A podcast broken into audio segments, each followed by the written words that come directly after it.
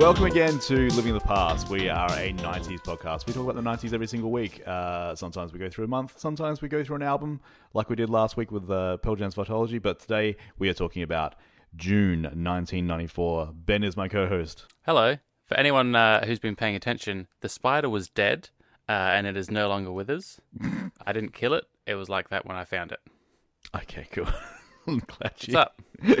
good, good. I'm, I'm good. Yeah. Uh, this is a um, we're getting right into uh, blockbuster summer of um, like in America, so like a lot of big movies, big uh, court or the start of big uh, criminal cases, and I don't want to waste too much time. Let's get into living in the now. So living in the now is when we talk about stuff that we're doing, we're listening to. Just at the moment, we take a little break from the '90s before we sort of delve into 1994.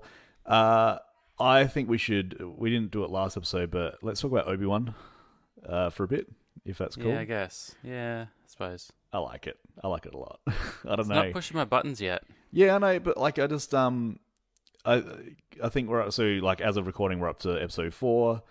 Uh, well, my thing is that I know it's I know it's like a six episode or seven episode season, and I'm I don't know where it's gonna go from from here. Uh, I'm hoping there's, you know, it, gets. I they seem very, the episodes seem very short for me. I, I actually kind of wish it was more like a two hour movie. Like I would have like preferred that rather than like a a, a- a limited series. But The last episode was definitely way too short. yeah, yeah, and it was probably one of the best episodes too. Um, uh, so yeah, I mean, it's good. I mean, it's it's good seeing Darth Vader be a bad guy. I mean, that's one of the big things that um I think a lot of people are saying is like when we first see him in New Hope, we you know he's he's he's mean, but he doesn't seem to be like you know the scourge of the universe as everyone's sort of like afraid of him. But like you know that scene where he's walking down the street and just like breaking necks and killing people, and it's like ah, this is why they don't like him. Okay, cool, I get this.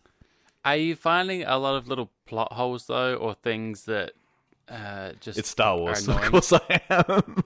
Yeah. Um, but no, you know what? I I've become more and more forgiving. Um, I mean, not. I mean, that's actually bullshit because I was I was quite unforgiving for Boba Fett. But um, yeah, I for this one for some reason I, I think maybe just the presence of Ewan McGregor. I'm like, oh, I can't not like this. This is good. I just like seeing him on screen.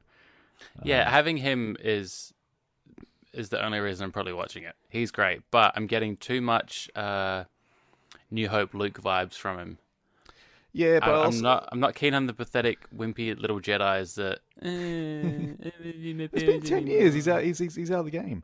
Um, and I was like, I was, I was kind of questioning the Leia storyline too, because but I was like, I just completely forget that they never actually passed cross paths in New Hope. So like, there was never any time for them to like go, oh hey, you're that guy that like rescued me and went on this big adventure when Oh, I was yeah. ten. So I was yeah, I was all ready to like say that, and I was like, oh no, oh well, I'm an idiot. Um, I mean, I don't want to hang on the plot holes too much because obviously it's it's a Star Wars thing. Why is he hanging out and watching over Luke if he has no powers and he's not willing to step in and actually do anything? he wants to. What is him, the though. point? I think he. I think he. He. he Train him with what? Tra- How? But he wants to. Like, I think he's got enough to. There's. There's. my thing is, is like it's kind of like a. It might be like, you know, you're not always on as a Jedi, so maybe he's got just enough sort of powers just to train someone. But like, when he comes up against like Darth Vader, who's probably like hitting the gym, bro, like every like. Every day, he hasn't got that enough. He hasn't got that much power and strength. I also like the the, the last thing I'll say is that um, one one plot hole that doesn't exist is that the fact that Uncle Owen has just always been a miserable, grumpy dude. it's amazing. just he's just in the crowd, just like like everyone comes like, oh fuck this guy. All right. I can't believe he didn't sell him out in that bit though. Yeah, yeah, I get, I get that. Like, I get that he's he's he's also decent in that respect. But it's more, I I, got, I can't help but think that it's just like he's in the back of my mind is like it's probably gonna be more a pain in my ass to like reveal him than than to not. It's probably just gonna create more problems for me. So it's like, yeah, I'm not doing this for him. I'm doing it for me. Oh, one thing I wanted to, and you won't care about this, but that's fine. Um, I was a doco that you can watch on uh, YouTube called uh, One Nine Nine Four, and it's um, it's uh, all about because it's like they say that 1994 was the year that punk broke, and it's basically uh, a bit of a, a spotlight on the California punk scene. So like a lot of interviews with like Bad Religion, Rancid, NOFX. So uh, it came out in 2009. I, I have a brief sort of memory of like it, it being people like, going, have you seen this movie?" And I'm like, "Oh," and I think I was just sort of not in the that mindset at the time. But I watched it recently, and it's it's good. Like I mean, it's um they talked to Billie Joe um, Armstrong, and yeah, it's just like a nice little snapshot of what it was like at the start of this um, punk sort of renaissance in the 90s. So you can watch it for free on YouTube, 1994. Um, I've watched apart- that so many times. It's one of my favorite docos. I hate you I, so I love the punk scene in '94. All right, you ruined it. All right, let's go into events. All right, so um, getting onto the events of 1994, um, June 1994. Uh, I just wanted a bit, bit of a snapshot. This is not just for the month of June, but like once again, we really need to highlight the fact of how many earthquakes were happening in the 90s. Um, and I, I don't know why I'm laughing. Um, it's horrible, but it's it seems like a, a huge thing to have happened. Like we haven't like we've had a few more sort of recently around the world, but like just go and look uh, and just going from month to month um you realize just how much destruction and stuff is happening around the world like uh, this is and kind of goes to our, our point of doing this podcast like everyone sort of looks back at the 90s and like it was great i had tazos and it was amazing but like if you were white yeah, it was probably a pretty good decade. but like I'm saying that like a lot of stuff happened in other countries. Um, huge disasters and, and um, war and, and famine and all that sort of stuff. And it just seems to get a little bit glossed over. Um, so in saying that, um, yeah, uh, th- there were there were at least uh, ten major earthquakes in 1994. Um, the highest death toll was in um, this is what I wanted to look at uh, in in Colombia in the Payas River. Payas River, one thousand one hundred people died um, as a result of that earthquake, um, and then. Uh, yeah, so um, there was about ten major earthquakes. At least um, over um, two thousand people died just from earthquakes in, in, in 1994, which is significant. And Yeah.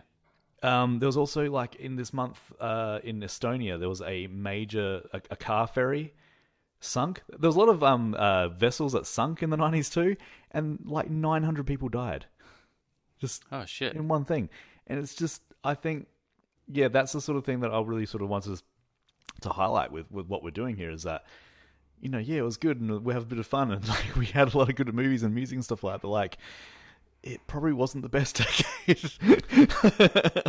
like it's just not. Like it's just yeah. I, I don't know. I, I, I'm not not to make I don't want to make light of any of this. That's not Yeah. my intention. But as a conspiracy, oh, part time amateur conspiracist, conspiracist. conspiracist, um, yeah. Do you think this could tie into social media recording devices and people's awareness getting better and better as the decades went on? And the '90s was the last time that things like Mothman and aliens could come down and fuck up the world without being caught. Okay, I'll I'll I'll I'll, catch this train. Um, yeah, look, I, I think that now um, there's a lot more eyes in the skies and on the on the, on the street. Like, I mean, obviously, w- w- like everyone's being filmed now by someone. If Mothman came around now and Yeah. then a disaster happened, everyone's going to know that Mothman was there. He might got craftier. You know. Um, one one thing that Mothman definitely didn't do. this is the this is the worst segue.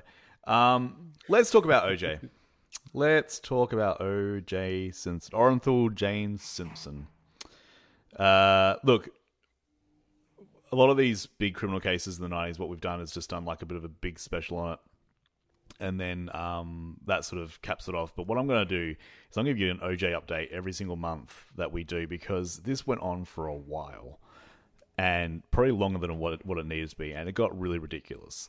Um, I implore everyone to like usually like fictional retellings of stuff is not like the best way to sort of experience something, but man. The People versus OJ Simpson that you can watch on Netflix with Cuba Gooding Jr. playing OJ is amazing.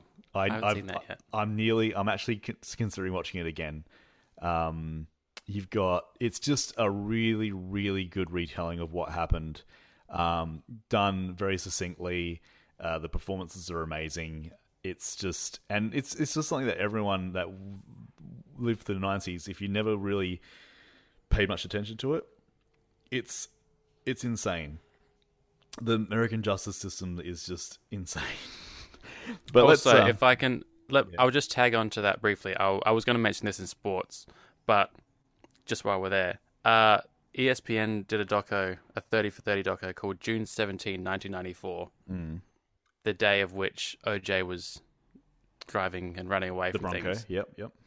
the old Bronco. Um, but it goes through what was happening that day and that week because it was a huge week in Well, it was American the first time they TV. stopped. Um, there was America. It was the it was the NBA Finals, if I'm not mistaken, and they actually stopped coverage of that to watch this. Yeah, so uh, just quickly, there was Arnold Palmer was playing his final ever round at the U.S. Open. Yeah. Uh, the World Cup started. New York Rangers was celebrating their Stanley Cup win. Spoiler alert. Yep. Uh, it's Game Five of the NBA Finals. Yep. And Ken Griffey Jr. tied Babe Ruth's record for most home runs before June 30. Yeah. And Um, we were all everyone was just just like looking watching OJ. Yeah. Yeah, Um, so it was, a, it was a big day. So if you want, I can just take you through um, a bit. I'll be doing like a bit of a timeline. So June twelfth, nineteen ninety four. Uh, Nicole Simpson, um, Brown, and Ron Goldman. Um, they've been to dinner with um, family. Uh, they um, they they get home around about sort of you know ten ten-ish. Um, uh, there's a guy there's a guy staying with OJ, and his name is uh, Brian Kato Kaelin, and he's like this kind of surfer dude that just hung out in um, OJ's guest house. Uh, he's he doesn't come up very much um, in the series or even like in a lot of footage, but he's just he's just this sort of goofball, lovable goofball, or maybe he's smarter than everyone else and he actually did it. I don't know, but like he was just he's just a very weird supporting player that um that that is that is in this. Um, he at 10:40 p.m. he feel, he hears a thumping noise on the on the back on the back wall of, of his little bungalow thing. Um, 10:50 a neighbor spots um uh the dog um belonging to Nicole uh, barking with um bloody paws, and then uh, OJ was actually going to uh, I think I believe it was Atlanta or Chicago, no Chicago, and um he he had a limo driver come pick him up, and the limo driver was, was uh, rang the bell and no one answered, and he was waiting out in the street, saw a figure crossing the uh, in front of OJ's house. So so it looked looked looked looked, looked a lot in proportion to OJ Simpson, but couldn't be um uh, couldn't be exact. Uh, and then um, shortly after that, just after uh, midnight, the dog led people to the bodies of uh, Nicole um, Nicole Brown and Ron Goldman. Apparently, it was like quite a distressingly violent scene. Um, Yeah, if you want to, if you want to look into like the actual uh, what actually happened, it's it's pretty distressing. Uh, Simpson um, then like he gets into the, the he he said that he was he he he overslept and had a shower and he comes out to limo and the limo takes him to the airport. He gets onto the red eye to Chicago and checks in, and then at 4:30 a.m. the police arrive at Simps- OJ Simpson's house, and they um they basically they say they've got enough evidence to basically jump the fence and and perform a search. Um, there was a police officer there that called Mark Fur- Fuhrman. You'll hear a lot more about him. Um, he is a astonishingly racist um, individual. Um, had multiple complaints about uh, using uh, excessive force and just his um, general um, racist attitude towards uh, black people. He finds the glove with the blood on it that um, is quite famous in the trial that comes up. He finds a bunch of footprints, like, uh, but he's the one conducting the search, and this is where once it comes to light of how he of his racist um, past, it calls into question the search. It calls into question like Ah. everything. So this is I didn't know this. yeah, so this is what really sort of um, helped OJ's defense team uh, start to get some footing in the trial that will come later on. But yeah, this Mark Fuhrman, he's uh, he is just a all round piece of shit. Um, so yeah, that that happened on the on June twelfth and thirteenth. Um, yeah, as you said, June seventeenth, uh, the Bronco chase. So they've actually uh, they've arrested, or they're, they're going to arrest him. They've got enough uh, evidence um, so they've they've they've got a warrant out on him, and that's when he he, he goes into the Bronco with his mate.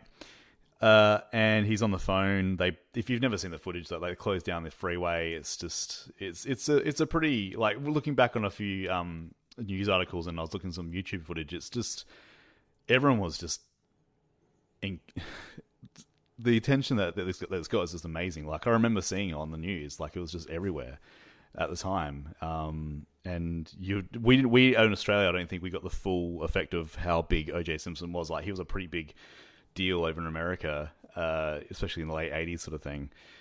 And now this person that was in Naked Gun, not only what three months beforehand, is now um, wanted for a double homicide.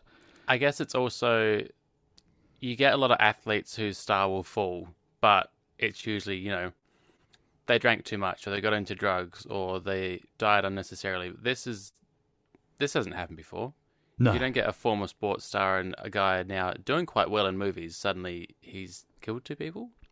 Yeah, yeah, and it's um and also like killed him brutally, and then like and with they've already they had already told the news that there's like a bunch of evidence against him, so everyone was like already saying like you know he's guilty.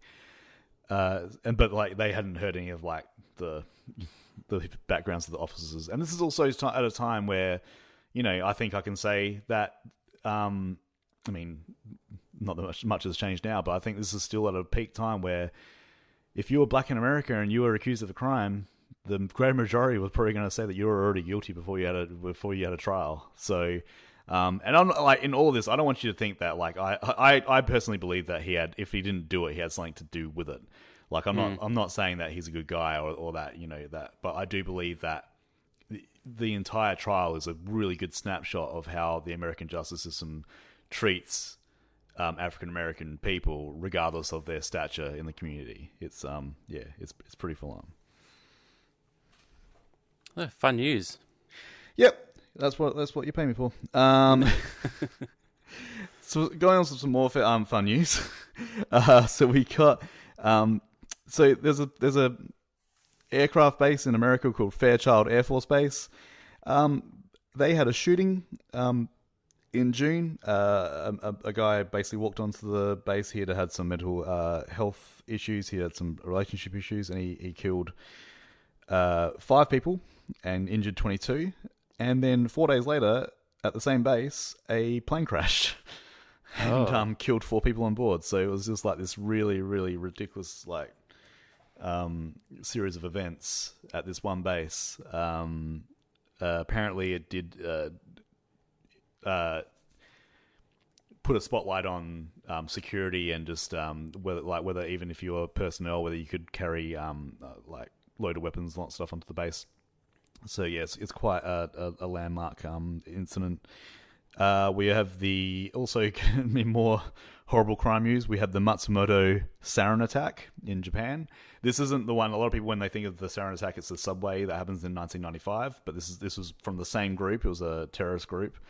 Um, they released um, this thing called sarin, which is like a nerve agent and just does horrible things to your body. If it's if it's they made it into an aerosol and basically just let it go near a bunch of um, people who are they they were doing it on behalf of people who were being forced out by um, real estate and and government out of their apartments. So they basically just let let let this aerosol gas out. It killed five people and like really like affected many more. Um, also, apparently killed so many animals in the area. Like they found the next day, they found like dogs and birds. They found um, a huge amount of caterpillars just dead. Uh, so like just from as the effects of this, um, yeah, they they reckon that um, uh, 500 plus people um, were affected by the by this sarin gas. Uh, so yeah, it was the um, uh, yeah, it, it was basically um trying to leverage these judges against like what they've been doing to the residents, but yeah, Probably pretty- didn't pretty work on. did it? Uh, no, well then, yeah. So like we we'll find out. We'll we'll hear more from these guys uh, in 1995. Um, but yes, it's a it's a really really. I mean, not saying that any any sort of terrorist incident or any um, way that you're gonna um, use a weapon is is good, but sarin is just a particularly nasty thing to um, have in your system. Uh, moving on. um, I'm trying to find some good news. Uh, Glastonbury happened. Uh, so we had Ah, give us the lineup, Papa Paul. Oh, the lineup was Björk, the Machine, Oasis. It was a very now famous um, Oasis uh, um, uh, set that basically just catapulted them into the mainstream and like into the UK. They'd already they and like we'll get to music later. They they also released their new, their first album. Um, uh, the Lemonheads, Radiohead, uh, all very very good. Everyone's having a good time. Um, but there was a shooting there too. so there was a drug dispute. Um, five people were injured, and they also had their first uh, overdose overdose at the um, at, from from illicit drugs. So don't want to do too many, you know, uh, good things. I want to, you gotta have some bad stuff with your good stuff as well. Did you also find an article about the shooting where it says an old man slash spectator? Yes. It didn't say it was the organizer or anything like that. It just said an old man said, "Well, we weren't going to stop having fun just because some maniac started shooting people. Yeah. Don't let them get away with it. We'll just carry on."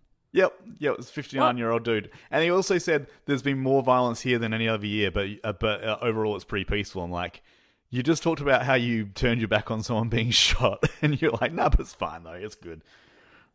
So uh, going into some uh, lighter stuff, Aerosmith allowed fans to download a track for the first time. It was the first ever time you could download music from the internet in history.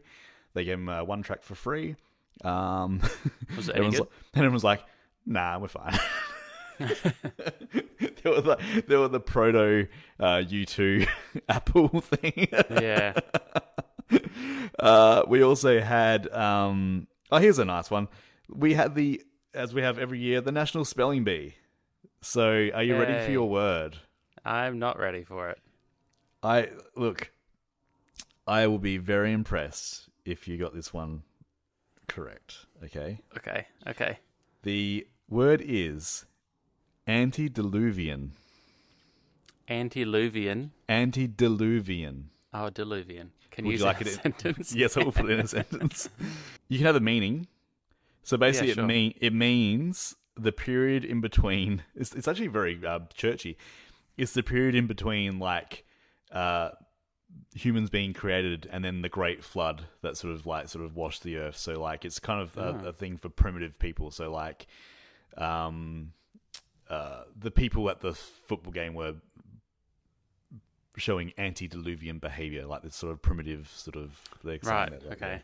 I was almost going to start spelling it, thinking that the meaning wouldn't help, but I think it might actually. Antediluvian. Uh, so let's go A N T I. Incorrect. Oh. Okay then. You can start. You can. You can have another, ch- another chance. I'll give you a second. Well, chance. unless it's A and D I, then I give up. well, I can also do antsy with an e. Ah, A N T E. Yep. Uh, D E. Ba-bow. Uh, Antediluvian is A N T E D I L U V I A N. Antediluvian. I mean, I would have got there eventually. Ned Andrews won. Good on you, Ned. Um, Nerd Andrews. hey, he didn't know what Like that? that that behavior is antediluvian. oh, we're learning. All right, let's get into the sports. June is potentially the biggest sports month of any year, and there is zero curling. So, skip ahead to the film. no, I don't do that. Um, there was yeah, there was a lot going on. Like I mentioned, the the OJ thing. Uh, there was a lot of big events that got outshined by that. Um, I just want to make a correction to the website on this day. On June 6th, they have a baseball record Mm-hmm. where West Indian cricket batsman Brian Lara, What? cricket, baseball, there's bats and balls, whatever. we don't have a heading for cricket record on this website. Um, so remember you asked about his 501 recently? Yes, yes, yes. Yes, uh, that was that was this. Um, Oh, it cool. was just a county game, so County baseball game. yeah. So I mean, well done, but uh, it's county. like- Shooting, shooting fish in a barrel type situation. I feel like if you're one of the best batsmen in the world and you go play with amateurs, if you don't make 500, are you the best batsman in the world? Um, No. no. but I don't No, know. It's still, it's still, it's still uh, like It's a feat. I mean, he was Yeah. out there for a long time. Like the the brain power alone to stay that alert. it would have to get boring after a while. oh, it'd, be, oh, it'd be horrible. So obviously, Stanley Cup, New York Rangers yes. That's- ended their 54 year drought. Yeah, well, I, remember this being a big thing at the time. Like, um, yeah, and then like that's when I started seeing like you probably experienced it too. Over the years, when like an American team wins, you start seeing people with like New York Rangers t-shirts and hats and lots of stuff. It's like, Yeah. okay. and like at the time, I'm like, oh, I don't give a shit. But like, yeah, I'm, I'm sure it just would have pissed off like the diehard fans. It's like, you don't like New York Rangers, you just like them because they won. It's like, yeah, I'm a kid. That's what we do. Those uh, diehard fans be doing it tough right now because I think the Rangers are. Ah, I mean, by the time this goes out, I think they should have been knocked out of the Eastern Conference Finals. Probably. Let's say yes. Yeah, they choked. um, your girl Graf becomes the first defending champion to lose in the first round of a major tournament. Yeah. Yeah, it's rough. It is. It is rough. Yeah, but um, but we got through. Me and Steffi got through. That's all right. So Uh, Conchita Martinez went on to win the women's Wimbledon, oh, nice. and our boy Pete won the men's, of course. It's- Pete. this is the Pete years. oh Who else is going to win? Uh, the Woodies, the Woodies are here. the Woodies are here. Oh, the Woody, the Woodies are here. So Woodforde and Woodbridge. Yes, uh, they took out the men's doubles. Um, uh, boy Mark Philippoussis still still getting trophies in the boys doubles. Um, and this is a big one for me. I remember in it would have been ninety six or ninety seven. I think the world number one was Martina Hingis, Oh. and she was sixteen or seventeen. yeah. And my sister was sixteen or seventeen, working at Hungry Jack's, and I said, "Why is she the world number one, and you work at Hungry Jack's?" oh my god! she won the uh, the girls singles that year at Wimbledon, and you won a smack in the back of their and I went on to do great, wondrous things. Hey, hey, just just think Martina. Hey, I've seen Pearl Jam 35 times. What have you done with your life? Get a grip. Next time you see her, it's like, you know what Martina's doing right now. Oh, I don't know. I should look that up. yeah, it's like she's not She's probably working in Burger King. Oh my god, that's amazing. um, on to even more exciting sport. The European Men's Handball Championships were held in Portugal. Ah, Sweden were champions, beating out Russia. Uh, the Adelaide Crows and St Kilda drew. I remember that. Do you? Yes, I remember That's draws. And Richmond smashed Collingwood by 66 points. Ah, good on them. Yeah, eat a dick, Collingwood. Collingwood, uh, mass injury sort of thing going on at that time. It was. You look at like the results of the AFL in the '90s, and the scores make no sense. You beat I- a team by 100 one week, and the next week you lose to a worse team by a point. I don't know what's going on. yeah, Um, my last big piece of sporting news. This is very exciting because this was very much my upbringing and kind of liking rugby. Jonah Lomu uh, is the first ever All Black, or the youngest ever All Black. Sorry, um, he's 19 years old, and he was just on the TV constantly. yeah, yeah. growing up. big one. Like yeah. he was the biggest, greatest thing that ever happened to rugby, and the reason most people would have watched it or cared about it. And then uh, he had some issues and concussion and injuries and disappeared, and now no one cares about rugby. So thanks, Jonah, for making people care about rugby. for a short period of time. I think he's around for quite a bit. I think he went to mid to late thirties. Okay, cool. I I have to admit, and I don't like I don't mean to. I know we got some listeners in eastern states. Like I'm sure anyone that listens to this probably isn't a huge rugby fan, but like I just, I just never got into it. I tried, I tried really hard. Um, and I even went to a couple of games when I was in on holiday with my dad there, but it's just. I don't know. It's just a bit like just the vibe of it. I just don't like. I just, it's like it's kind of like American football. I can't get into that either. Like it's just those two those two sports is just like I can never never get into. But if you Yeah, like it, unless unless Jonah Lomu's playing, it's uh, I don't care for it. but if you like it, you know, go for your life. It's awesome. So, uh, yeah, so as I mentioned, uh, the World Cup, obviously, but we've still got uh, two extra weeks of that in July, so I'm not gonna uh, wanna it- shoot any goals too early. yeah, I've also got something uh, a sad story connected to that for next month too. So maybe, maybe Of course you we'll do. Your sad story, Paul. maybe we'll do a focus on that in July. So, so yeah, uh, all you people um, wondering, all you people gunning for some '94 World Cup news, you have to wait one more month, but it'll be well worth it. All right, let's go on to film. Um, I like it. You know, even though it's like a bit of a blockbuster month, it's like pretty pretty tight. Sort of, there's, there's not heaps of films to go through. Um, we've had the the Cowboy Way, which I could not find anywhere, um, and I'm like, I don't know, I'm okay with that. I didn't look. We had Renaissance Man, City Slickers 2, Speed, Wolf, Lion King, Wyatt Earp, Little Big League, and I Love Trouble. Uh, what did you watch? I watched uh, Army Intelligence, which you call Renaissance Man, City Slickers 2, Speed, Lion King, Little Big League, and Getting Even with Papa. Getting even with oh, and getting even with Dad. Yeah, sorry, that's not one. Yes. I, I've, yeah, Let's. I really wanted to watch Little Big League, but I didn't get a chance to watch. it. I th- it, was, it was also a month where like a lot of them were were I had to rent, and I was like, sort of, I was like, well, I want to see this one, this one's this one. So Little Big Little Big League got sort of pushed down. Was it worth it? Uh, for me, it was. I watched it a bit as a baseball movies as a kid. I loved. Yeah, Any see, American sporting same. movie as a child was I was all over it. Yeah. All right. Well, um, give, give me a give me a, a like a, a two minute disserta- dissertation on Little Big League.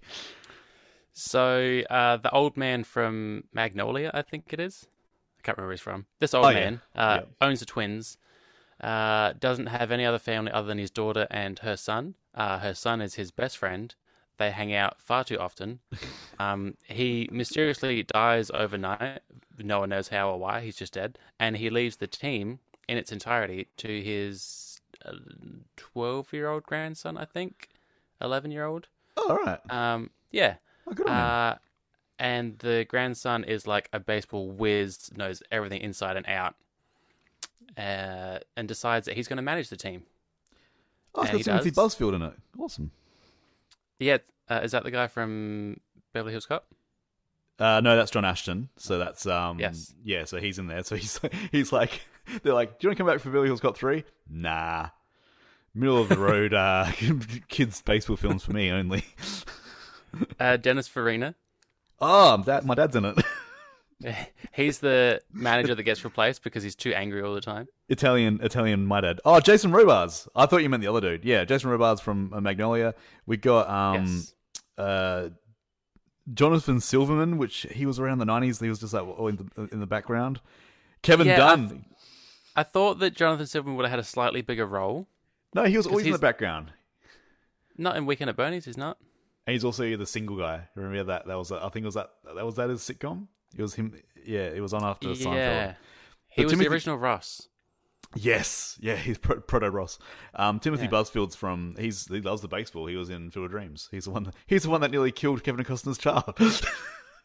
Oh, the redhead from yes, yes, the Bird Show. yes, yeah, yeah. Yeah. The, um, Birds of Paradise. Yeah, yeah. Um, I do not find him believable as a baseball player at all. how about how is Especially, that? especially the best player on the team. How Get is that? here. Is that in one film he just refuses to be able to see a, ba- a, a baseball team out in the out of a cornfield, and then he's now he's the best player on the team. It's like give me some baseball redemption in movies. Uh, but it's it's a delightful little film. It's maybe uh, it feels a touch long. Um, there's it's Oh, a two great mix hours. of- yeah. Um, like it does it does move along quickly enough, Yeah. but there's a bit too much you know unnecessary drama in there of the team hating him. Him like he goes all uh, Bombay Hollywood on them at one point. Forgets the love of the game. Pompey. He gets all stressed and he's yelling at people. Does he have a German um, guy? What's No, his Birds of Paradise comes in and was like, "You should be nice to people." Otherwise, I'm going to throw you off the the Yeah. bleachers like I did in Field of Dreams. Yeah. Um, otherwise, I'm moving to Hawaii. So, so um, if if I if I can use a Rookie of the Year scale for this, like, uh, is it anywhere near there? Uh, I think so. Yeah, because Really? it's it's got that blank checkness about it of you've inherited this I don't know. huge. I don't know whether you want to use that. how how how good a relationship do we have with do we have with his mum? We? Oh, so Birds of Paradise is moving in on his mum. awesome. Um, D1 style, Bombay, and his mum. and Charlie's mum. yeah. Um, I think that's part of why he gets so angry. Like the kid, main kid, uh, Billy, Billy Heywood, I think his name. yeah, Billy Hayward. Yeah, Yep. Uh, turns it to Bill to be more professional at one point. Starts talking in the third person. It's not very funny. Uh, it sounds hilarious. so the first baseman's moving in on his mum, and he's all for it because he's like, you know, this is his favorite player, yeah, second favorite player. Uh, and then he's becoming his dad, and then all of a sudden he doesn't like it and turns into a spoiled little child.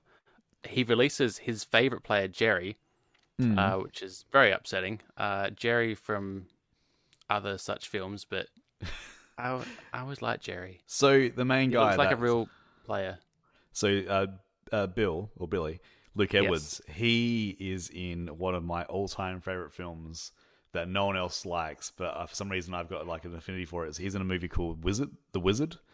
Um, from 1989, it's all about. Um, he's like, I think he, like, I don't. They, they never sort of say it outright, but I think he's got some sort of like autism. But he's like, uh, he's like really good at video games, and the Power Glove had just been released, and and he Oh. goes on a cross country trip with um, Fred Savage and Jenny Lewis to play in a um, Nintendo. Uh, I remember this. it's amazing. I would actually do. I would do a, a watch long sometimes in, in between seasons because it's one of my favorite films of all time. I don't know why. It's just amazing. Like Flight of the Navigator, there's no reason that you should like or enjoy that film, but you Yeah. know, Yeah. it's, it's it's just good. We've spent Uh, way so- too much way too much time on a Yeah. movie that we both haven't. Either one of us watched. Um, yeah, that was more than two minutes. I apologize, but it was good. It's a baseball film. It it's I have no real complaints about it. Let's talk about um Army Intelligence slash Renaissance Man.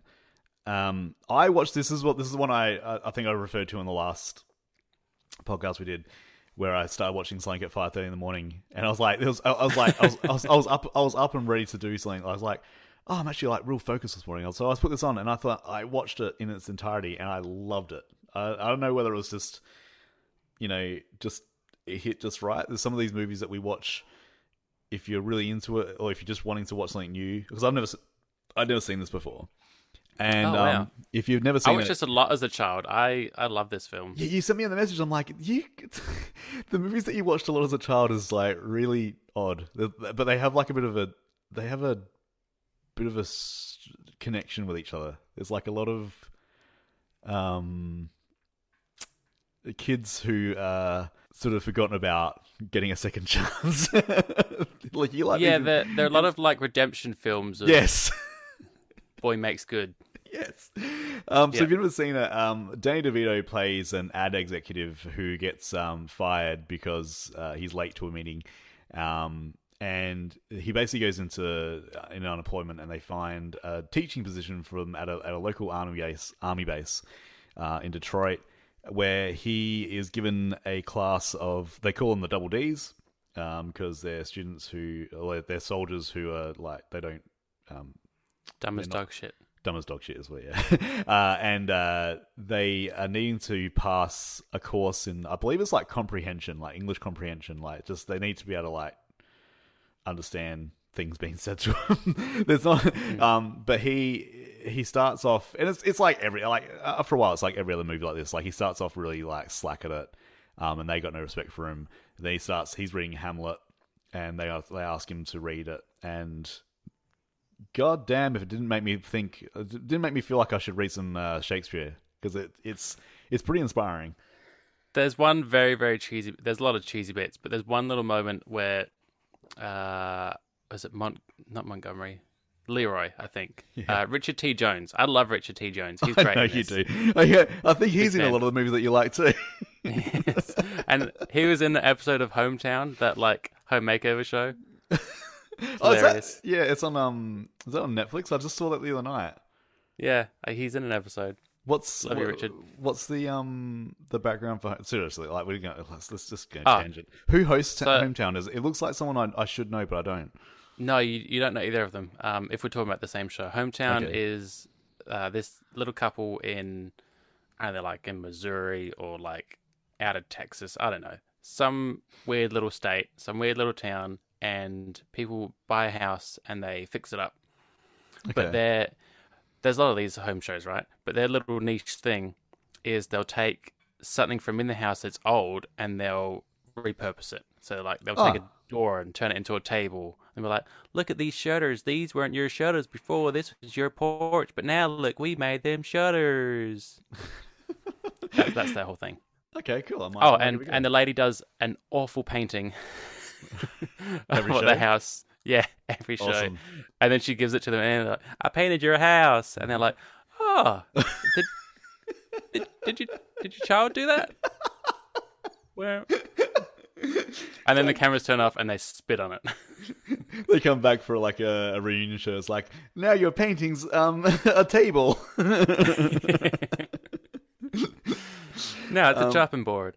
So uh, anyway, yeah. So Richard T. um, Jones. Yes. They they all bring in like a magazine or a book to read, yes. and young uh, Robert De Niro. yes. How From good! literally his son in um In A Bronx Tale. In Bronx Tale, yeah. And he's constantly doing impersonations of him throughout this film. It's hilarious. I mean, I, you know what? I really like that. Uh, his, his name's uh, Lillo Brancato, and he, I, I, I want to follow. He should be in more stuff. I think he's a really good actor. yeah, I like it. He should definitely be doing more war films. I like the I fact don't know that if he's, he's in um, Band of Brothers, but he should be. I like the fact that he's like wearing like these glasses the entire way through it too. Like he's, yeah, he's, he's And no one yeah. teases him for it. No, That's strange for the nineties. so so yeah, he he's in. Uh, is that the speech when he does the whole speech on in front of like the? the Oh whole- yeah, and then the and the drill sergeant cries, Oh my god, it's it, like you know what? "We few, we Band of Brothers." I cried twice in this movie. Fair enough. Um, Fair enough. I probably used to as well. Anyway, yeah. my cheesy moment.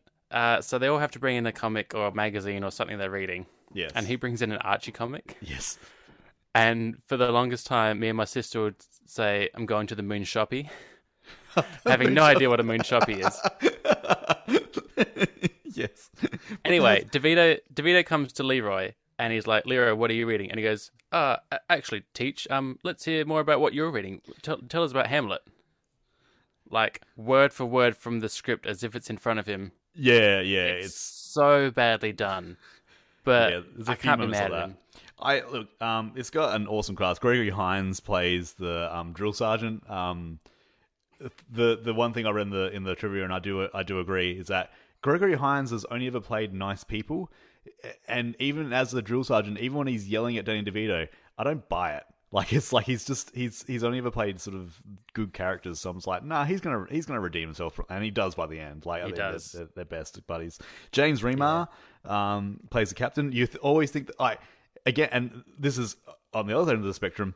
He's always a dick in movies, and like, well, he's gonna like completely screw him over, and like, he doesn't really. Like he he Not intentionally. not intentionally. Like, um, yeah, there's a, there's a, there's a, a bit where Danny DeVito sort of looks into the pasts of a bunch of the students that he's got, and then he it like it just so happens when he flags this one kid that he's been lying about his name, and he's actually got a warrant out, and he gets arrested.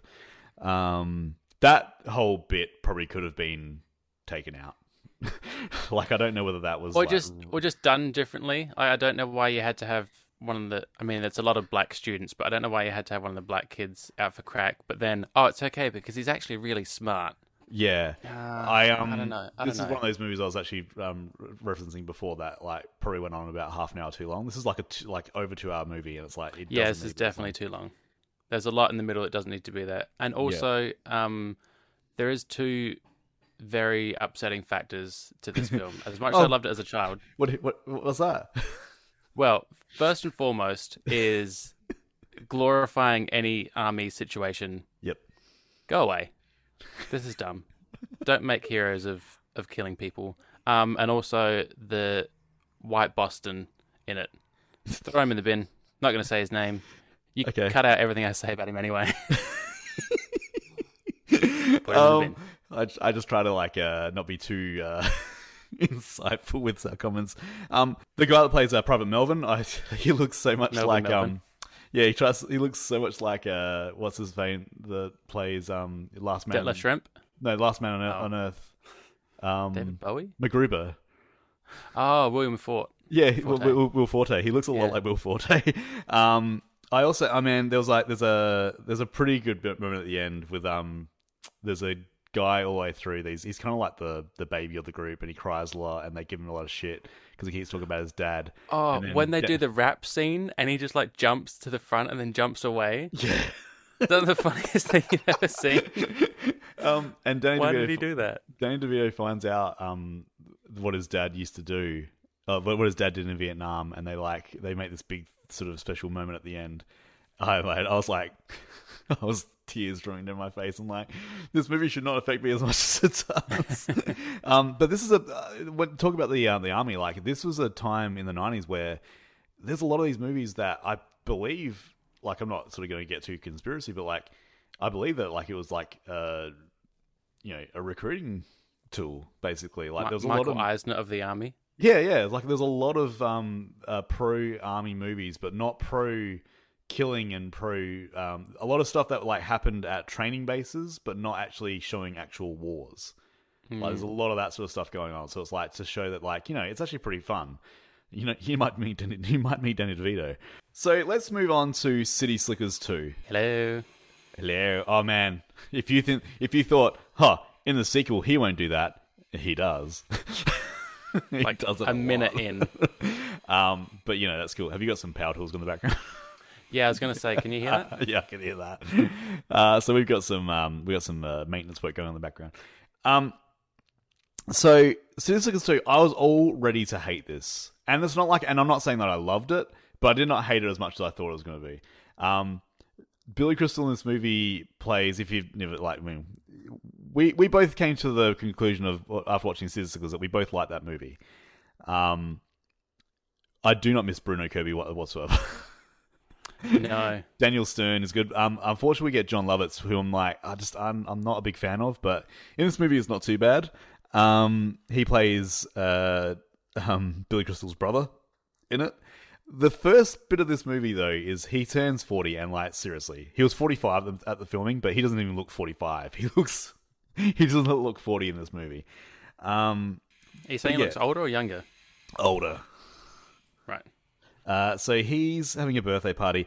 He and like sometimes he's like sort of like going, I don't want to make a big deal of, of, about my birthday. He tells literally like five different people that it's his birthday the start of this film. And uh, his wife has got this night all planned out that they're going to have like good old sexy time. And then he comes home, um, and oh, he's also having visions of uh, Curly, uh, Jack Palance from the first movie. Um, he sees him in his dreams. That we talked about. I actually texted you. I'm like, the the start of Slickers 2, you see you see zombie Curly coming up from the grave, and it's like if you want, they're like it's not a light touch. It's basically this this this zombie. Uh, it's like this hand coming out the gr- ground. It's it's actually quite full on. Um, I want to get to the bit though where. So you watch this again, yeah? I did. Uh, I spent most of the time just wondering why they don't mention Ed, like Bruno Kirby's character, at all. No, no, they don't mention it at all, and like it's it's like he was not even there. Um, yeah, I spent the whole time just waiting, listening out for like, are they going to say he's on holiday or he's gone away or did he die? and he met um like then Daniel Stern. If they they even have people come back from the first movie, like they even got like um like the two like the two brothers, and yeah, like it's um uh like they they do have a few cameos from from the original movie, but I'm I'm not sure why Bruno Kirby wasn't in it. But um, there's a bit so um he he's with his wife, and what what happens is he he, wants to dress sexy for her. Like she's gone on to the, gone into the bathroom to put on some like some sexy clothes, and he puts on the cowboy hat, and then suddenly feels like some sort of pinch, and opens it up, and then opens up the fabric of the hat and finds a map that Curly has put in there, um, from the first movie, and then he looks at this map, and his wife comes out, and she's ready for like a good time, and he. they get into bed and they do this thing, and then he just goes, "I'm done." it's just, you know, it's horrible because like his wife cops it so badly throughout this whole movie. Like he just, he basically is just trying to get away from her, um, and she just wants to like, you know, show him a good time and stuff. And he's like, and then he wants to f- look at the map more, so he goes and tells her to hide in a room in the house. Then he's gonna have sex again. and it's like, I and I get that you're excited about this treasure map, but it's your birthday. You could say, "Hey, honey, I just found this treasure map. Do you Yeah. want to like act it out with me and have sex that way, or give me five minutes to just study it and then we'll do it?" yeah, it's like I all don't this pl- and I know it's a plot device, but it's like you know, it's it's it's just, and then sh- she's still waiting in like from, from the way that it cuts to like the next day. You just assume that she's like in the pantry somewhere. Still waiting for him to come and have sex with her, and then their kids get up for breakfast the next morning. It's like, "What are you doing here, mum?" Dad's gone to work. um, and if you if you're questioning about whether he's still at the cow, yes, he has the cow. He has a cow. You see the cow at the start, and then you don't see it again ever.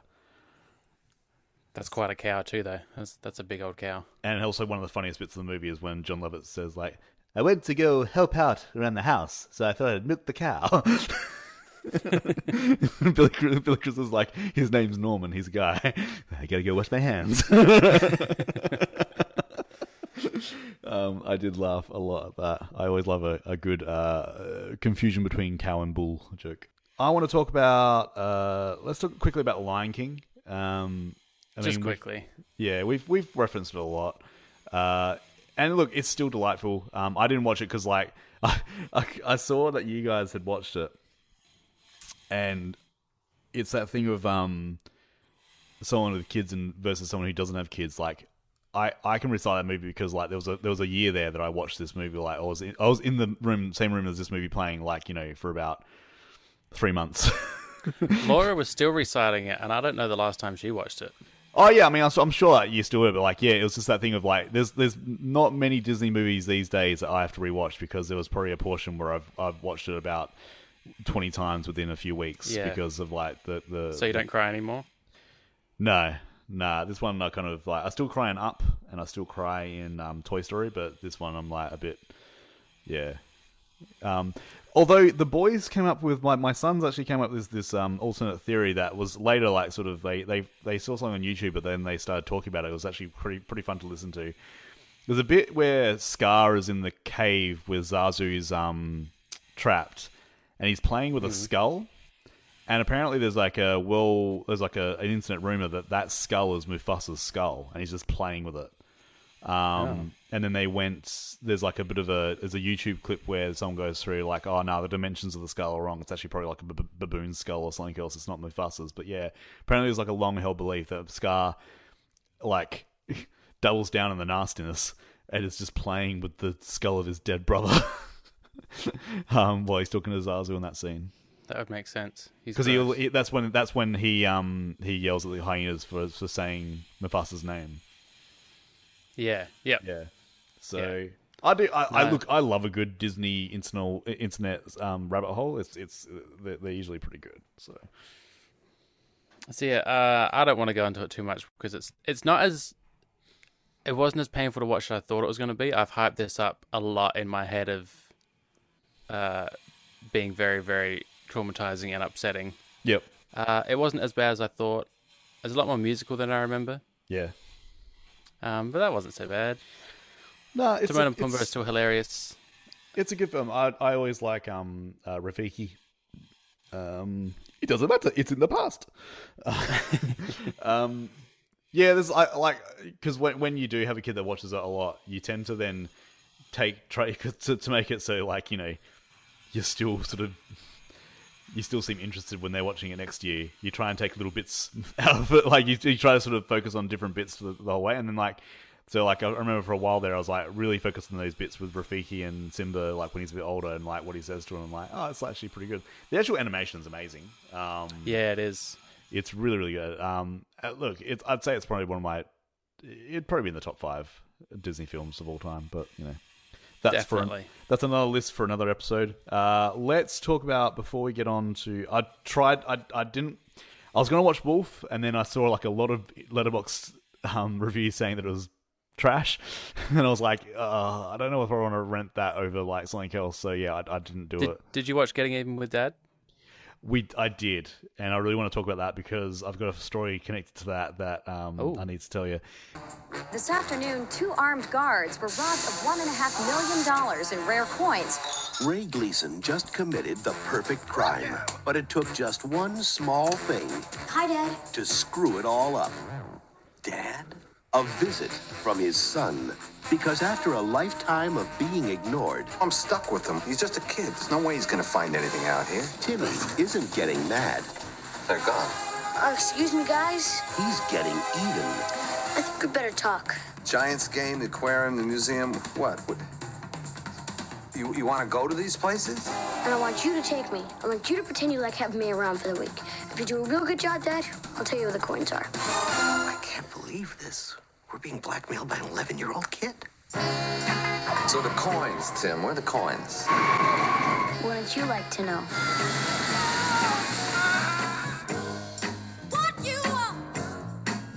It's a week they'll never forget. So, um, uh, my birthday's around um this like is in July, so I believe there was because um, Australia sort of gets stuff a bit later. I, I believe getting even with dad and Lion King came out in Australia around about my birthday. And my parents said, like, we're we're gonna take you to the movies. You can take two friends. I'm like, all right, cool. Like, what do you want to see? I'm like, so Lion King's out and Getting Even with Dad's out, and I was a huge Home Alone fan. So I'm like, well, Fair. well, nothing can be, be- uh, nothing can be better than uh, the guy, the kid from Home Alone. And he's like, well, look, he's, he's, he's his his dad's the guy from Cheers. So I picked that in over Lion King. Oh, no. and uh, my friends were not impressed. My mum wasn't even impressed. I think she took me and like I think I I kind of liked it, but like um I remember like at school, like my friends just like on um people were like going, oh have you seen Lion King? No, we could have. but Paul chose getting even with that. I'm like, back then I probably would have been like, I stand by my choice. Did you also get a Sizzler for dinner instead of Pizza Hut as well? Probably, yeah. Just Yeah, like, probably. What you know? Or you can eat salad bar, guys. What are you talking about? have you tried the Have you tried the the cheese toast? It's amazing. Ugh. Um, so yeah, getting in with dad. If you've never watched it, I you know what I I like this a lot more than I thought I was going to. I, I was I was already to hate it. Um, Ted Danson's hair is ridiculous. Macaulay Culkin's I- hair is ridiculous. So I can't believe I'd watched this before. I didn't think I'd ever seen this, and then watching it was like, oh yeah, I remember, I remember, I remember most of this. Um, but all I was again, as I do in most films, get fixated on one thing.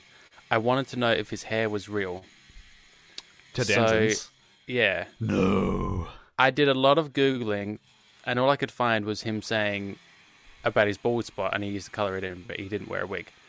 And then I found this article, and there's nine facts that you didn't know about getting even with dad. Are you ready? Oh man, I'm I'm so ready. Okay. The original script was titled Getting Even with God and was primarily about a young boy setting churches on fire. Oh my god. Wait. Hang on. Which Macaulay Culkin would have been perfect for, by the way. But yeah. Uh, number eight.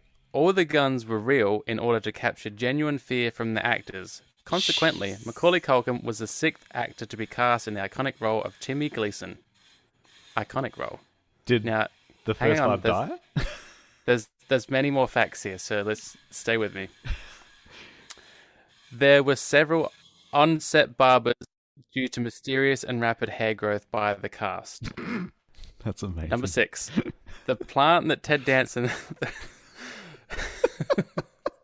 so I was there's like there's actual like little blurbs underneath each of these that make them sound even more ridiculous. But this is Okay. I was fully on board with these facts as you appear to be until now. Number six, the plant that Ted Danson throws out of the window was originally a 67 year old man named Paulie Cigarettes.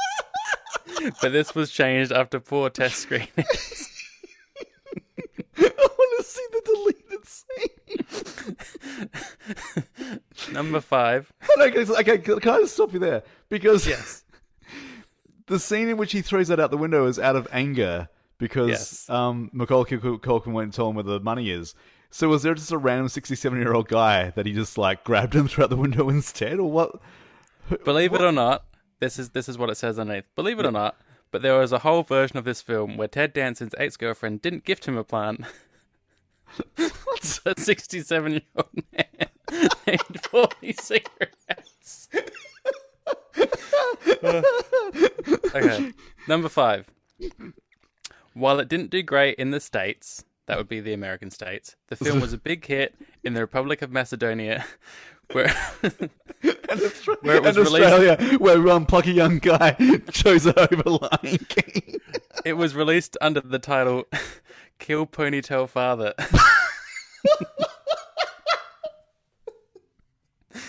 uh, this is, I think, this is a Steven Seagal influence here. The aquarium scene, "Squid is not a fish" scene, was originally 43 minutes long and contained very little dialogue. oh my god! Uh, number three. It was Ted Danson's idea to make his character a baker, based on a recurring dream in which he was put on trial for eating an eclair, and the judge turned out to be a sentient chiffon cake. What? Uh, number two, director Howard Deutch has admitted that there is a ghost hidden in the background of every shot of the film. What? And finally, number one, according to a 1997 interview with a screenwriter, the coin collection Ray steals is meant to symbolize the 52 American diplomats and citizens detained during the Iran hostage crisis of 1979. Oh my god! So That a took lot. me- it took me until fact number six, Paulie Cigarettes, to realize that these are all fake. Um, call in, let us know how far you got in believing them. I think you got to number two. Aw, I wanted to believe. That. I want to believe that So- this is. I, I believed I was so into all of it. I so the guns thing. Yeah. Um, it says, along with filming many scenes guerrilla style with heavy improvisation, the director insisted on using real firearms in order to better harness the raw fear a child would exude when faced with a life-threatening situation. Sadly, this decision resulted in five, the first five child actors cast to suffer from mostly non-lethal gunshot wounds. Oddly enough, all five shootings were later ruled as self-defense. I went and Googled who the other children were that almost starred in this film Oh my god! Do they do? and then I got to the then I got to the mysterious hair growth. Yeah. Um, and I was like, okay, this seems a bit weird. And then I got to Paulie cigarettes. I realized that this is probably not real. do they do any other th- lists on this site? No, I went looking for other films they do, and I can't find any. But it's a website called Bunny Ears, Yeah, I just, I'm on it now. um, and it it's ridiculous. How to throw an engagement party so you're intimate, even your how to throw an engagement party so intimate even your dad will get pregnant. Um, like how to meditate without being consumed by the memories of that thing you did. yeah, this is this is the kind of website it is. So uh, look. I'm not. I'm not opposed to it. That was a good time. that's fucking funny. Um, So that's all I have to say about getting even with dad. And your name is now Paulie Cigarettes. um, I wish you had stopped me halfway through. I was like, because I, I legit believed most of those to be true. Why would I lie to you? All right. So if you've never seen, I don't even know if I can come back from that. Um, basically, it's it's actually a really weird film. It's actually like It is. Macaulay Culkin plays a kid. Um, he plays like uh, Ted Danson with his father who was in jail um, for robbery, which I always always love throughout the film. He's like, and Macaulay Culkin's like, "You're really bad at being a robber. That's why you went into prison." I'm like, "Oh my god, yes, you are." Um, so yeah, he uh, um, but yeah, he's he's got um, Ted Danson's got this scheme to um, steal a bunch of coins from um, like a treasury or like a, a um, some sort of government building. Um, but then his sister, of which um, Macaulay Culkin, Culkin was uh, living with for three years while he was in prison, she's just got engaged to the chief of um, Law and Order SVU, and um, uh, she wants to like offload him onto Ted Danson, and there's a lot of uh, basically them saying in front of Macaulay Culkin's character, "I don't want him. Can you have him?" Which This is, is just uh, a lot like Clifford, is it not? a little bit, except like you know, it's not with Martin Short, I'm pretty sure Ted Danson would have just shot him in the kneecap and said, "Just tell me where the tell me where the, the coins are hidden." So basically, um, Ted Danson goes through um, with the robbery. They flip these coins. Macaulay Culkin hears about what they're doing, and then he st- he steals the coins and hides them and says, "You can have them back if you spend a week doing things with me," which is just heartbreaking when you think about it. It's Richie Rich all over again. It is, and he's got these two offsiders who say one of which it says multiple times, "I want to kill your son. I want to beat up your son. I want to like basically just beat the truth out of him." Um, he's played by Saul Rubinek. Um, which, I look, he's an awesome actor. I really like it. There's one. Apparently, there's one part in this where he actually pu- legit punched someone, um, uh, like a like a, a like just an extra um, on set when they're they're following a map that Macaulay Culkin made for him, which is just bullshit. And they go past and they're they're counting their steps, and there's this guy on the side going 56, 75, Oh, yeah. 94. Apparently, let's Sol Ruben. Apparently, that guy was being a douchebag all day, all day, and that punch that he, he gives him is was legit. No way. Yeah. I mean, this is like you know, this is IMDb trivia, so take it with like the the grainiest of salts. Um, I mean, it's not bunny ears. I, I believe it. I'm so I'm so glad you did that. Um, uh, so yeah, look, I would say if you want to watch like a like a really very '90s family film, um, Getting It with Dad's not not the worst. It's it's it's actually got some pretty funny bits in it. Um, I think I'd made reference to the fact that like there's a bit where Macaulay Culkin sings um, "Do You Love Me" like that old soul song, and I'm like, what is it with like '90s movies and like uh, Yeah. You know that old music coming in. Like, and there's no Yep. way that Macaulay Culkin's character would like be interested in that. But you know, um, look, I um, I didn't get to see I Love Trouble, even though of my love for Nick Nolte. Um, apparently, it's like a very very troubled film. Um, they both hated each other. Him and Julia Roberts hated each other. Um, the only the only time they ever uh, worked together was when they actively hated the, the director and the writer. That's the only time they sort of kind of worked together. Um, so I didn't watch that. I Um, wanted to because I love Julia, but I have a new Julia now as well, which we're about to get to. Okay, so we're going. To, well, we. I want to say we're going to get to speed, but we also decided uh, through the week that we're, the watch along for this season is going to be speed. Um, so we're probably not going to go too much into it today, even just, it, just to say that like I loved it. Um, but yeah, I figure most of it will be said when we do the watch along. So, uh, but like, There is one thing I will not mention during the watch along. what's is a lady called Lena Banks. Mm-hmm. Does that ring any bells to you? No. Okay. Uh, she was in Batman Returns. She was in Hoffa. She's in Loaded Weapon 1. She's in Indecent Proposal. Cheers. Hot Shots Part 2. Last Action Hero. In the Line of Fire. Uh, she's Speed, obviously. Uh, Reality Bites. Blue Chips. On Deadly Ground. Naked Gun 3. D2. Cops and Robbersons. When a Man Loves a Woman. This lady was in just Flintstones. She was in everything. Beverly Hills Cop 3, I Love Trouble, Speed. And you don't know who she is. She's just one of I, those people. I the could not pick her. She's just uncredited in all of these films. She's just like a professional background uh, Yeah, actress. But yeah. just like did the complete rounds back in 93, 94. I was saying this one the other day. Like, um, we we're talking about like um, aging '80s like stars and all that stuff, and how they're doing a lot of like TV movies. But I'm like, I would love to be in that position of just like you know, if it, there's there's a few actors that sp- that's if you watch like police procedural, they just pop up in every single one, and it's like imagine just your year is just hopping from set to set. Like one week you do like Law and Order, then you're like NCIS, and you're pretty much playing the same person all the time, and you don't have to sort of act too hard.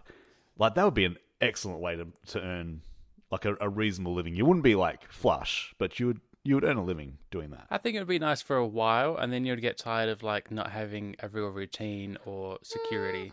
I don't know. I think because like there's always going to be new shows. You just like like any new show. I'm not going to just put me in the background. Yeah, but what if you don't get on it? about- Oh, yeah. What if you miss out on one of the shows and like, oh shit, am I going to make rent this week? Well, then you then then you know. Do a drug trial. Yeah, exactly. it's pretty much pretty much your life, except for like you know you're an actor. Yeah, I could do it. Um, so yeah, I oh, one thing I wanted to uh, to let everyone know is that there's a really good article um, celebrating the 20th anniversary of Speed, where they go and talk to. Uh, it's by Uproxx, um, and it's basically they all the passengers on the bus uh, give you like a bit of a an oral history of the movie and how everything was on set. Like it's really really good. And also, um, there's a podcast called uh, I Was There Too, where they talk to people like the the the background actors and like the co-actors of um big scenes in Hollywood. Um, it's hosted by Matt Gaw- Gourley. Um, they do an episode where they talk to five of them, and um, oh, the, just this is just the passengers on the bus, and it's really really interesting. Um, we'll get more into it. Does anyone does anyone talk about the fact that do you think this movie was bolstered by the fact that O.J. Simpson that month was driving down the freeway and could not be stopped? They don't really go into that, but I think like there's like a yeah, it's it's it's interesting, isn't it? Um, I also just watched uh, Blown Away because it comes out in July, and there's a lot of uh, parallels with Speed in that movie too, because it's about bombs and stuff, and yeah, it seems to be like bomb bomb disposal was a, was the big thing in 1994. Yeah. Uh, so yeah, but we'll we'll get more into speed when we get into uh, the the watch along, which will come out in a few episodes' time. So let's go on to TV. Um, so we there wasn't much. It's it is uh, June, so like TV's usually on a break. Um, they're just it's not, not there's no Law and Order minute this time. There's um, do you have any Conan for me? Do I? we'll find out in a sec.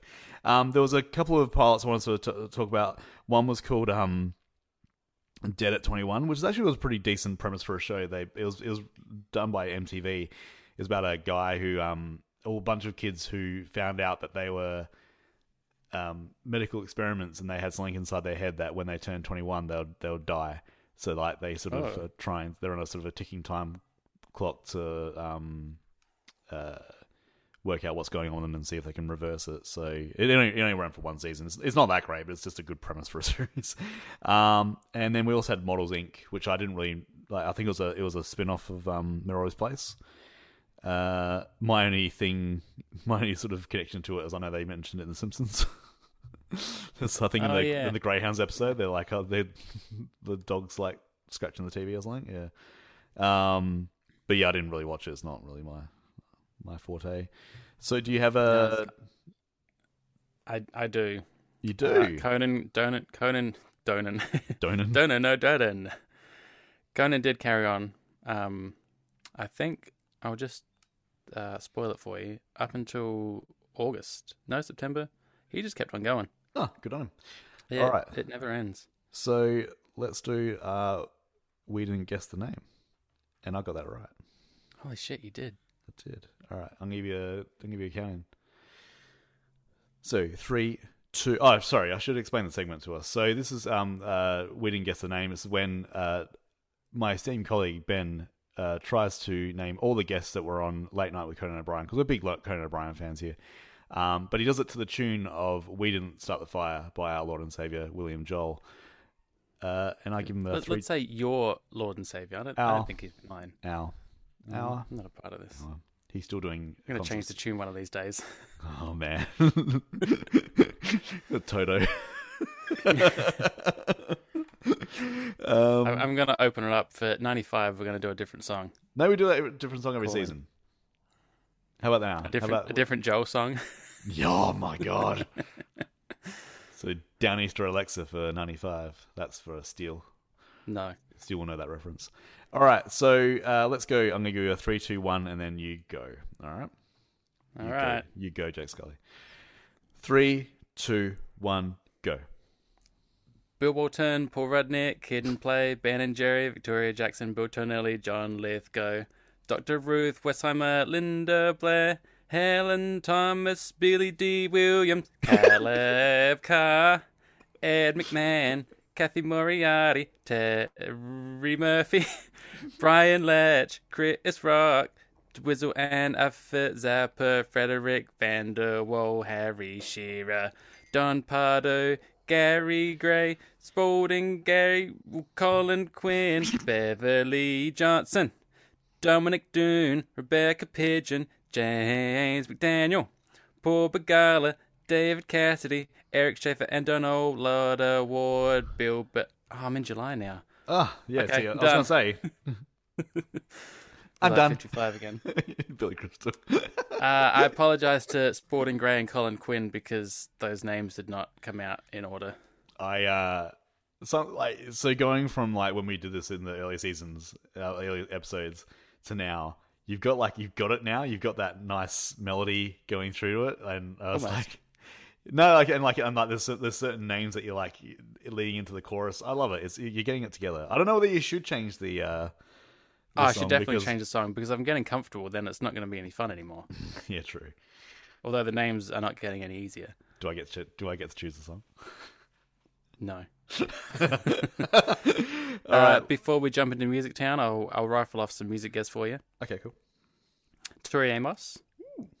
Your friends called Quest. Ooh, I mean, a tribe called Quest, but you know. yes. Uh, Frank Black was on. Yeah, good one. G Love and Special Sauce. Nice. not a great, Um, not a not a great uh, artist, but man, um, props for the name. Not a great month either for uh, musical guests. Okay, let's go on to music. Alrighty, so we had um, Prince was still doing the rounds on, in Australia for some reason. Australia loves Prince, uh, but then he was knocked off by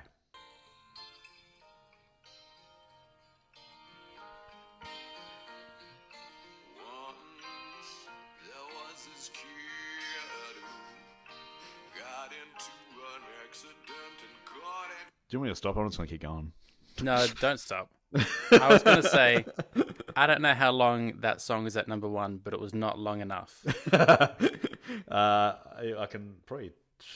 I, mean, I know it was knocked off next um, uh, month, but yeah, Not long that- that's after like you know that was released in '93, I believe. So I mean, Australia's just like, and that's not without. I mean, Dumb and Dumber gets released in December this year, so that's without Dumb and Dumber as well. So How does that happen? yeah, I don't know. Like Australia's just like they've just got over um, a lot of dance stuff. It's like and like it's our winter, and it's a very winter song. So I don't know whether it's like you know everyone's like uh, calling into the radio, Sad. like, "Hey, I'm sad at work. I don't want to hear I swear by All for One. I want to. What's that? What's that mm song? All right, yeah, put that on. Yeah, now, now I'm sad. It's raining now. Warned. All right. Um, sorry, I missed my. I got. Uh, I forgot myself. Um, and in, Sure, in little dummy land. in the Bill- Billboard chart, um, it was still all for one with I swear. Uh, so that's been if you if you're keeping track, that's been the last three months. I'm pretty sure. um, That's too long. We had um, for releases, we had Stone Temple Pilots, Purple, Warren G, Regulate, G Funk era, um, Alia, Al- Alia, Aaliyah. is it? Okay, cool. Yeah, I think so. Age, eight, age ain't nothing but a number. Arrested Development. Oh man, Zingalamaduni. um, Pansy, Pansy Division, Deflowered, Guided by Voices, Bee Thousand, Helmet, Betty, Kiss My Ass compilation, Rancid, Let's Go, Seven Year Bitch, Viva Zapata, Kyuss, Welcome to Sky Valley, Spin Doctors, Turn It Upside Down, and No Fun at All, No Straight Angles. Um, look, I want to know what you, dug. Uh, not a lot. Uh, I didn't know that Stone Temple Pilots did the song Vaseline. I'd only ever heard that riff before, and I thought it was just What? for TV. What? Yeah, sorry. Um, Can I just? That- I gotta. I gotta sort of sidetrack. Do you want to talk about uh, Terminal Pilots first? Because well, there's not really a lot to say. Like they had some good songs. Uh, I disagree. I, I disagree. There's actually a lot to say. Um, this is probably one of Oh. my favorite albums of um, my entire life. Um, Oh. I I love this album so much. It's and I think it's because um, I really like this song. Like this is probably one of my favorite songs of my entire life. This hits everything for me. Kind of bit, you know, alternative, kind of a little bit country ish. And then it just into this riff.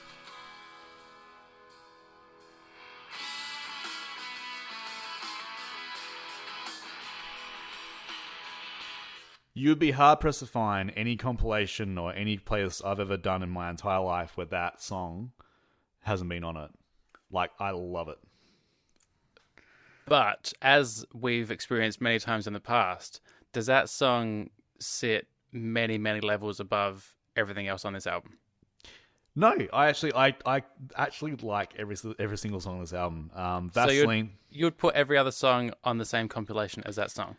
Uh, I could, I could definitely. Um, I mean, okay, there's probably like a few songs that like aren't up up that level. No, like, but like the entire album is flawless in my opinion. Like, I, I love that. I love this entire album.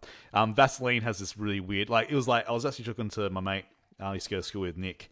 Um, we used to um, watch those grunge specials on on Rage, and the film clip for this one um, has this clown in it that's just this creepy clown, and he, he sticks his tongue out. Like Stone Temple Pilots were kind of on the same um, wavelength as Soundgarden in for weird film clips to their songs.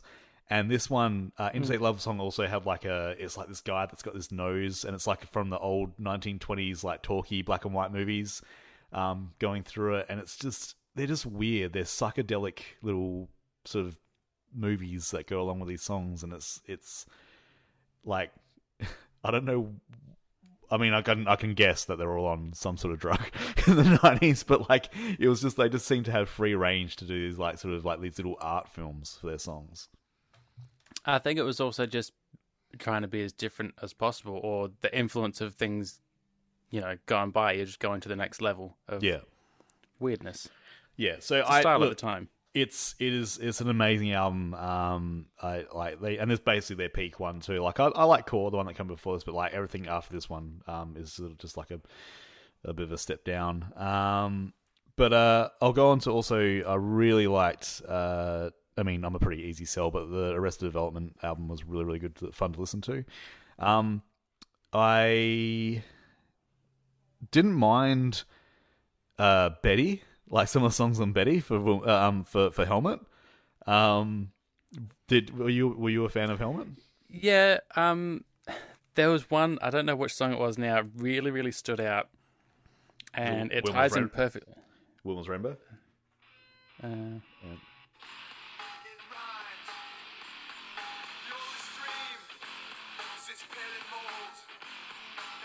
I just want to get to the chorus because the chorus fucking bangs.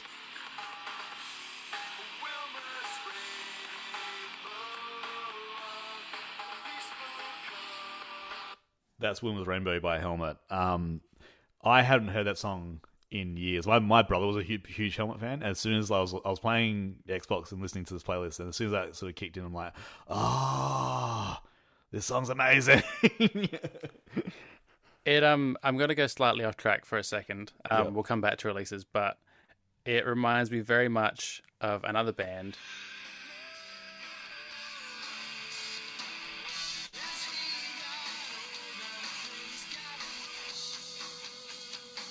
Who's this?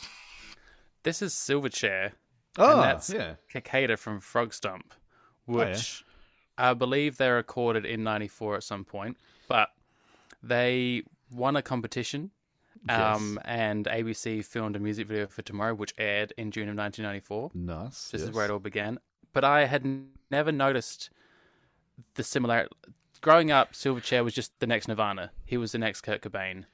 That's all you ever really heard about. But they sound a lot like Helmet. Yeah, their music was never like Nirvana though. Like their music was heavier. Like it's like Israel's Sons, like a like a a metal tune, sort of even like there's a lot of Dream, those kind of in the Oh yeah, I can see that. ballpark. Um, but the thing, see, like I always sort of like Helmet. I mean, we both loved Unsung from um last year Oh, yeah. before. I think the reason I was never keen on Helmet was not because of Helmet. I think it's for all the bands that came after them that sort of not. I'm not talking about the Silverchair, but like it reminds me of like there's a couple of Australian bands like Sunk Loto and like that sort of that even that nu metal sound like of Korn and that stuff had that kind of same um that those same sort of riffs, but like Helmet kind of started it, and I think they they're usually name checked in a lot of um uh like bands like when they're doing stuff, but like it's I think yeah I think I've sort of been a bit harsher on Helmet, but it's probably not their fault. It's probably more that so I just didn't like the bands that sort of were influenced by them. Yes, how many people hate Pearl Jam because of Creed? Yeah, yeah. Yeah. So it, it's it's harsh, but it, it's fair. I think. Um, so let's go on. Um, oh, well, I want. There's a couple of uh, ones I want to sort of focus on, but um, I'm interested to see what you are into because um, I don't like Kyuss, but I've got a feeling that maybe you do. I'm not sure. I that you do. did. Um, but you don't there like. was- Mal- is that is that Martin Lanegan? uh, Nick Oliveri. Nick Oliver. Oh, there we go. I Um, knew, and I I think knew it was someone from that from that scene over there, and like, yeah, I think Josh was in it occasionally, or at the end, was. or whatever. um, uh, yeah, he was he was a part of this one. Um, so yeah, I don't really care for that. I mean, they've got some good songs, but nah, go away. I liked Viva Zapata by Seventy Year Bitch. I reckon that was a really good, um, good album. Um, I'm biased because, like, obviously, I'm a huge Rancid fan. Um, Let's Go, um, still not my favorite release of theirs, but um, definitely it was the album I bought after and Out Come the was like the my, my first sort of exposure to him, and um, I was just I was really amazed because there's 22 songs on the album, but it only goes for like 45 minutes, and it's um and I just I mean this this album I've I mean I played it into the ground. This is how I learned to play bass. This album could just be, and um when I was listening to it, I had my bass and I was like muscle memory kicked in. I'm like I still know how to play like half this album. It's got I mean. I'll be remiss not to um, at least play this song because it's it's uh, probably one of the best of all time.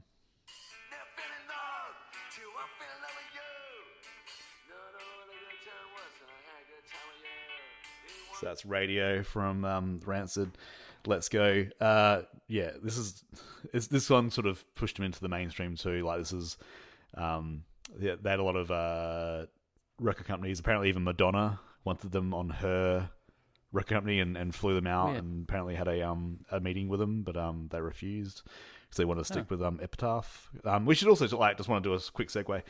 Epitaph Records was huge at this time. This is when they were like they they had like Pennywise, Offspring, NOFX, Rancid. They had all the the SoCal and um, San Francisco bands that everyone would come to love in the next few years. They were just putting out release after release after release. So, um, yeah, definitely a good time for punk. Um, what what stood out for you, Liza? Nothing. Really? Yeah. I kind of Uh, liked I kind of liked Pansy Division because they were, if you don't know about Pansy Division, they're a, they're a gay punk band, and the thing I loved about them was that the stuff that Blink One Eight Two and NOFX and sort of stuff would do, like more more so Blink One Eight Two, like those songs about girls and about sex and stuff like that that they would sort of come famous for and being a bit naughty and stuff like that. Pansy Division did the same thing. They just did it about gay sex, and it's it's actually quite fun to listen to because that like does help a lot knowing that they were a gay punk band because just Yeah. hearing the name Pansy Division, I'm like, oh no. No, no. So like they got a song called. Uh, oh, actually, I'll, I'll play it. Um, they got one called James Bondage, which is.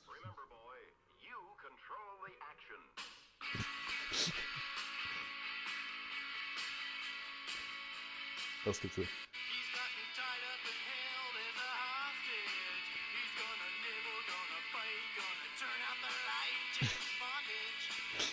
It's um, it's basically about him picking up an older dude um in um, San Francisco and taking him home, and there's like you know they do a BDSM stuff, and it's it's a real and like I know that a, a bunch of bands took them out and put them as their opener, and um like there's a really good um a couple of really good articles and books around the time of that how this is when a lot of bands when they're breaking into the mainstream found that bro culture going in. So Scott Whalen said it a lot. Like he would do like he'd be playing songs at a festival and stuff, and it'd be about how men treated women, but then he'd see it in the crowd and see the the, the very person that he's speaking against getting into his music, and that's like Yeah. how they they they were like got a bit sort of um you know disenfranchised with the whole thing because like they're like well once we get popular of course you're going to invite an element in that you don't want um pansy division were i think they're on tour maybe with the offspring or someone, someone like that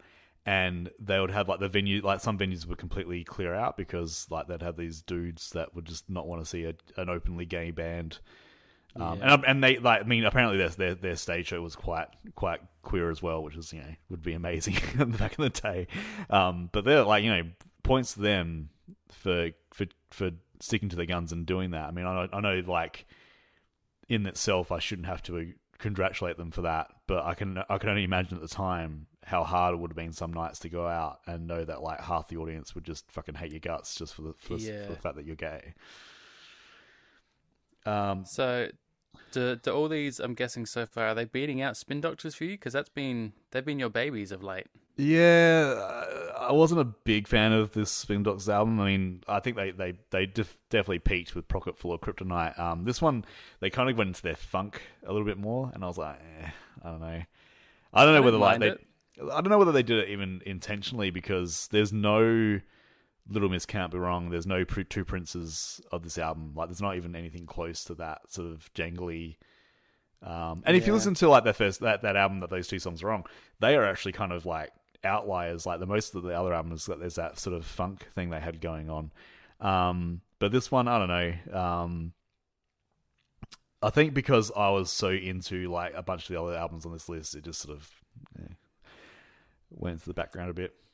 I know we've already covered this before, but because it's just so good, I need to do it Oh, again. I nearly started the episode with this. Can you put that at Burton anything on the Instagram? Oh. I just, oh, man, it's just so good. this whole album's good. I was, I, this is one of the ones that I, I gave the full album treatment to, and um, it was it was very fun to listen to. Um, and I know like Warren G, like I, I I'd sort of know him by name. I know that song, but like this is this is this is what I'm glad about this podcast is I get to now go back and go, all right, let's dig into his back catalog and listen to other stuff. And yeah, I think he's going to be one of the ones that I'm I'm going to follow very closely. Uh, per- personally, for me, it's probably just mostly that song. Yeah, I don't know. I, I Um, found, but I yeah, found- I'm I'm really struggling with my album this month. Nothing really stands. There's like it's not it's not bad. It's not a terrible. Well, actually, that probably is a terrible month to be honest. Um, let's do Um, movies first. So we let's do let's do uh, uh, again. Like I'm I I want to. The easy the easy thing is speed. Like I would say, speed is like I like, and I don't want to sort of mention too much now because like, I don't want to double up on too much. But like, I was so me and my wife watched this one night last week, and we were into it. We were like too, completely dialed in. I think I don't think we. It's been a couple of years since we watched it. Um, like since we last watched it, but it. And I didn't used to like this movie. I remember I, I didn't used to like Keanu Reeves, but this a f- a few of these movies are starting to turn me around. And then Are I- you I, ex- are you excited to watch it together, and then we can just be two cool dudes? yes, we will be two cool dudes. I always forget Jeff Daniels is in that movie. Um, yeah, it's just, Yeah. yeah, um, yeah. Let's, let's but I, look, I'm, I'm gonna I'm gonna say Speed. I, I I I would say Renaissance Man slash Army Intelligence would come very close to on its heels because I was I was generally into that as well. Um, but yeah, I think I'm gonna have to give it to Speed. I would say Renaissance Intelligence Army Man Yep. is yeah again very very close. I didn't even mention at the time um, Kadeem Hardison Mm. Junior from White Men Can't Jump, Junior. different Junior. Uh, I love this guy so much. Oh, is he? Um, he's the dude that like the trash talking dude from White Man Yeah. Can't Jump. Yeah. Yep. Um, I think he's also in Vampire in Brooklyn coming up next year. yeah, he's great. I don't think I've seen, so I'm keen to see him in that because I'm, I'm. No. every time this guy pops up, I love this guy. I've heard because that's Wes Craven. Is it? Yeah, I'm pretty sure it's Wes Craven and, and Eddie Murphy. Like that's like this is the beginning of the end for Eddie Murphy, by the way. like Beverly Hills Cop was just like bit three was just like, all right, any ties to the '80s, we're gonna sever right here, and you just go your own may- way, buddy. All right, see you later. Sad, sadly, it's not the beginning for Kadeem. He's he never really took off, but yeah. I love that guy so much. Um, but So it's, you're- it has to, it has to be Lion King. Okay. How can it not be Lion King? Uh, easily. What's wrong with you? You think you think you're just some cool dude? Huh? No, I think we're two cool dudes with big hairy balls. um, uh, so for your album, I mean, this for me, like, I might, I, I want to say Rancid, Let's Go, but like, I'm gonna have to say Purple by Stone Temple Pilots because man, this like m- more so because like my punk my punk thing came sort of later. This one, um, like I was in a grunge thing way before it, and like out of all the grunge bands I was into, like Pearl Jam, Stone Temple Pilots are probably the ones that like I've really carried with me the distance. So yeah, Purple by Stone Temple Pilots. I've probably got to say the same. Uh, Given more time, it would probably be Helmet. Yeah, I've, I still haven't like delved into Helmet beyond Unsung, but I know if I gave them the time of day that they would probably become like they get pretty samey though. I will I will say that. Like they get a bit a bit samey in their riffs and their stuff. So, but Wilma's Rainbow might might crack a top five list. We never know. Um, Kiss My Ass compilation. I want to just quickly say like um like this is when Kiss was starting to start like they they I think ninety five is when they came back after their and came back in full makeup um after like a I don't know ten year um gap um and like I was when, I, when did we get rid of them? No they're on offense, their- Mark, but when did we get rid of them? They're on their farewell tour right now. Um, and Gene's getting all like sentimental. And it's like you're horrible. Uh, but I will say, okay, so like I, I, I was a Kiss fan. Um, I'm not sure, not so much now, but like I still sort of like some some of those songs that are really fun to listen to and play. Um, the Kiss My Ass compilation, I will say that the, the best thing on it is that the Mighty Mighty Bosstones do a superb version of Detroit City that you should definitely check out. Yeah, I mean they've got some good songs. Yeah, they do. I can't can't be mad like Strutter, but uh, Hard Luck Woman, uh, go away. Beth, Get in the bin, kiss. Kiss a table. Deuce. Look it No. up. No Firehouse. role models. Um, Any David Wan film. oh, hang on, hang on. I was made for loving you. no thanks. What's that one? Ding, ding, ding, ding, ding. It's that I don't actually know how bad Ace and Peter were. I feel like they're probably decent people because it's it's all about just Gene being disgusting Mm. and Paul being pretty seedy also. Yeah. But I guess the other two must have been alright. King of the Nighttime World. No one knows that song. It's amazing that song. That's from Destroyer. Destroyer's a really good album. Uh, What about Black Diamond? Black Diamond. I don't know that song, but oh, Matt Cameron does. It's amazing song. All right. He's he's a long time. Join us for our uh, spin-off podcast where I just um, just whisper kiss kiss tracks. by yourself. Yeah, by myself. I'm Uh, busy that day. Talk about other uh, podcasts. segue. Um, Do you think I'm spooky is coming back soon? Um, we're doing season two of the X Files. It's a mm, uh, podcast where we go through two episodes of the X Files, and um, gen- genuinely agree that it's the best show that's ever been on TV. So. If you want to get in Hang contact on. with, um, Hang uh, on. let's, Let's if you wanna not get- misinform any listeners here. if you want to get in touch with uh, Living the Past, it's livingthepastpod at gmail.com. Uh, you can check out our Instagram, which we sometimes uh, update. um, sometimes we say that we're going to put stuff on there and we don't. Yeah. But you know No what? one's checking though, right? But you know what? You know what? You got the internet. You can go check yourself as well. So yeah. you know, Go yourself, you lazy fuck. be the change you want. Be the Google you want to search. Be the Google you want to search. Uh, so this has been delightful. Um, I uh, really I'm has. looking forward to um, watching Speed with my with my good Cool buddy, dude. with my cool dude. um, I will see you In the future. In the future. Goodbye, everybody. Bye.